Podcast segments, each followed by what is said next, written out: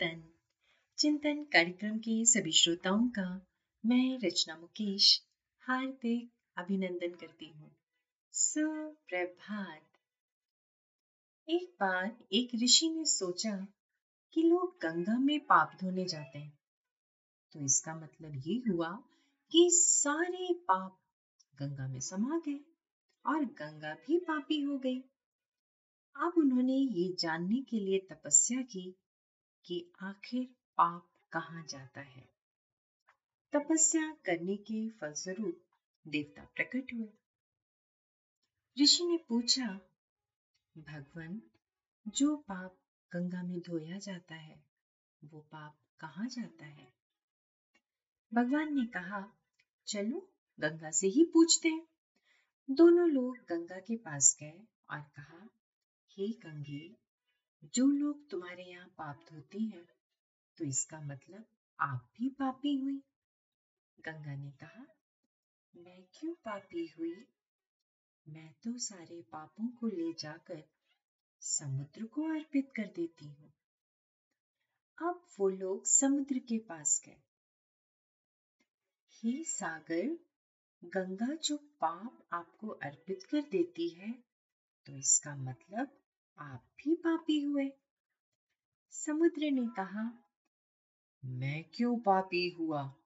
मैं तो सारे पापों को लेकर भाप बनाकर बादल बना देता हूँ। अब वो लोग बादल के पास गए। और बोले, हे बादलों, समुद्र जो पाप को भाप बनाकर बादल बना देते हैं तो इसका मतलब आप पापी हुए? बादलों ने कहा मैं क्यों पापी हुआ?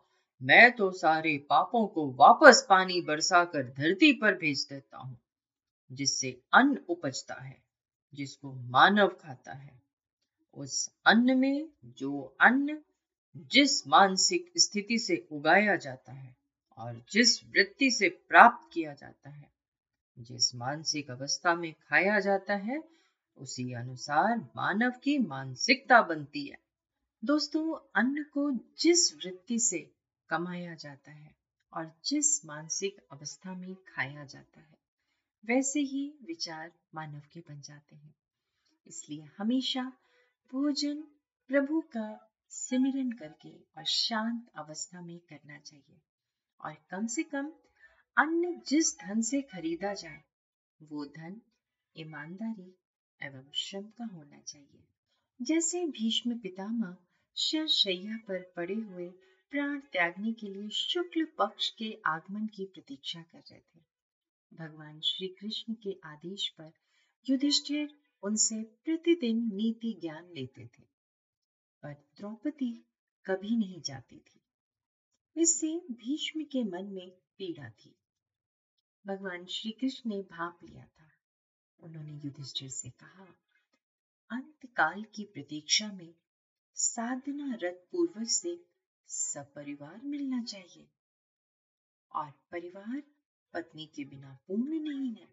युधिष्ठिर द्रौपदी को साथ लेकर गया। पितामह उन्हें नीति ज्ञान देने लगे। द्रौपदी कुंठित होकर चुपचाप सुन रही थी। अचानक द्रौपदी को हँसी आ गई। भीष्म ने कहा, पुत्री तुम्हारे हंसने का कारण मैं जानता हूँ। द्रौपदी सकुचाई तो भीष्म ने फिर कहा, पुत्री, तुम अपने मन की दुविधा पूछ ही लो, मुझे शांति मिलेगी। द्रौपदी ने कहा, स्वयं भगवान श्री कृष्ण कहते हैं कि भीष्म के समान नीति का ज्ञाता दूसरा कोई नहीं। किंतु आपका ज्ञान कहाँ लुप्त हो गया था? जब आपकी पुत्र वधु आपके सामने निर्वस्त्र की जा रही थी। भीष्म ने कहा, इसी प्रश्न की प्रतीक्षा थी। जैसा अन्न, वैसा मन। मैं दुर्योधन जैसे अधर्मी का अन्न खा रहा था। उस अन्न ने मेरी बुद्धि जड़ कर दी थी। सही निर्णय लेने की क्षमता खत्म हो गई थी। अन्न ही रक्त का कारक है। अर्जुन के बाणों ने मेरे शरीर से वो रक्त धीरे धीरे करके निकाल दिया है। अब इस शरीर में सिर्फ़ गंगा पुत्र भीष्म शेष है।